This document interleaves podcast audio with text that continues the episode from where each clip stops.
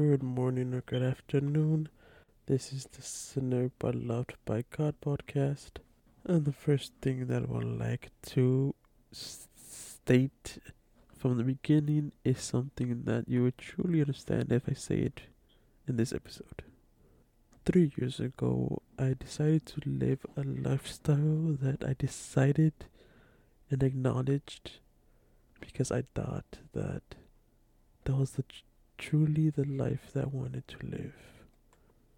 In this new lifestyle that I chose to have, I thought that I was truly loved, and I really thought that my life was gonna start being happier.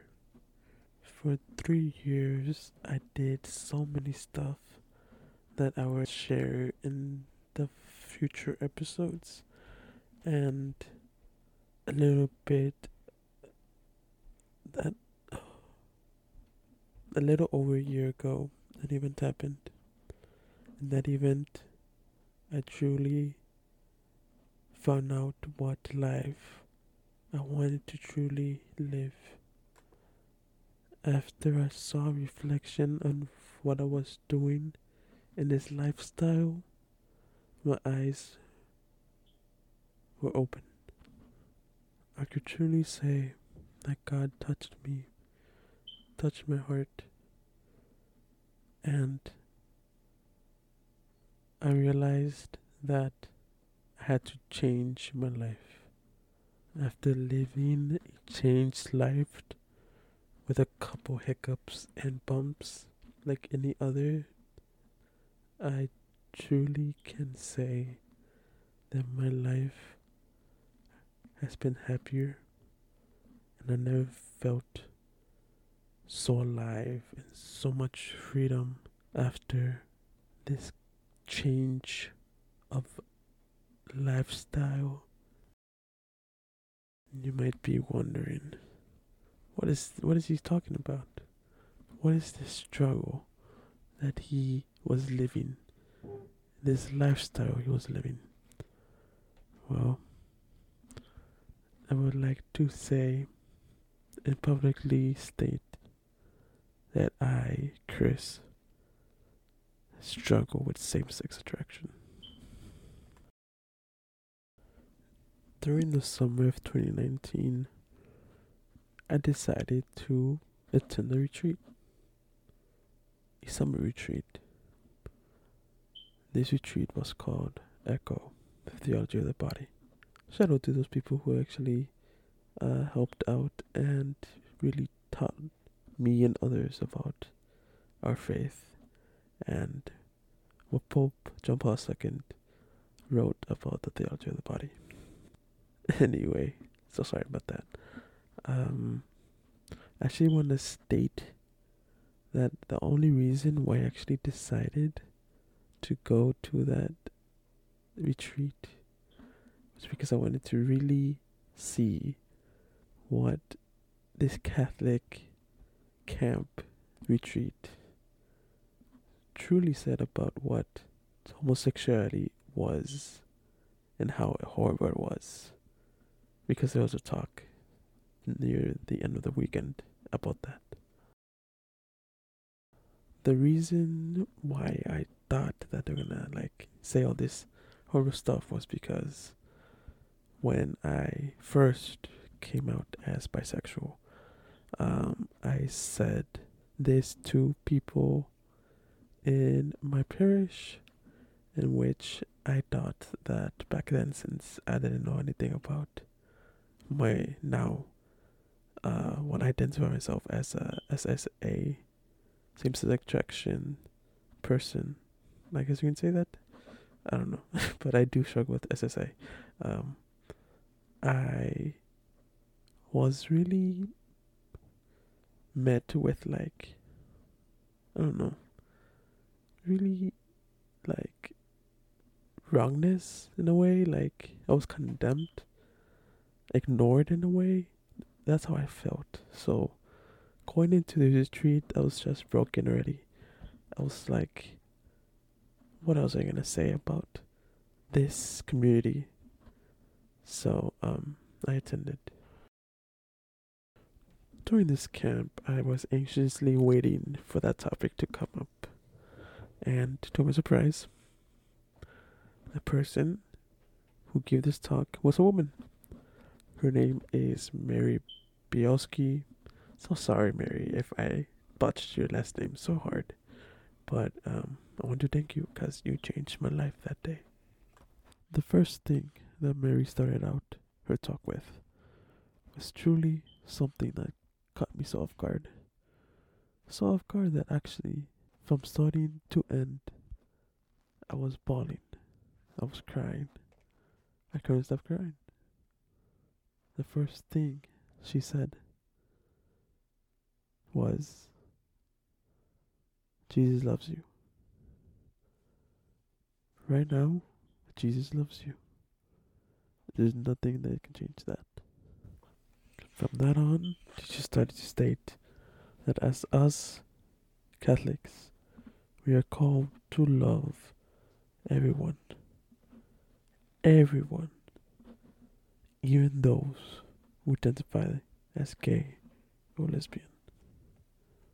From the first words she said to the continuous words of love and compassion towards this topic, I can say today that from that day on, that that spark of change was starting to form into my heart.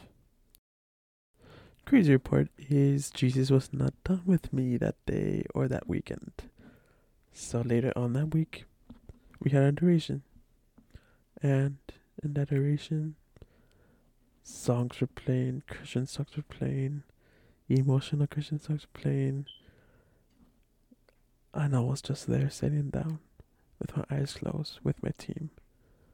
And I was just quiet, quiet, just waiting for something to happen. As the songs were playing, songs, something, a realization came to my head. And I started to cry, bawling again. I was like, Jesus, you never wanted me to go to hell. I don't know why I put that in my head. You truly never want to send any of your children to hell.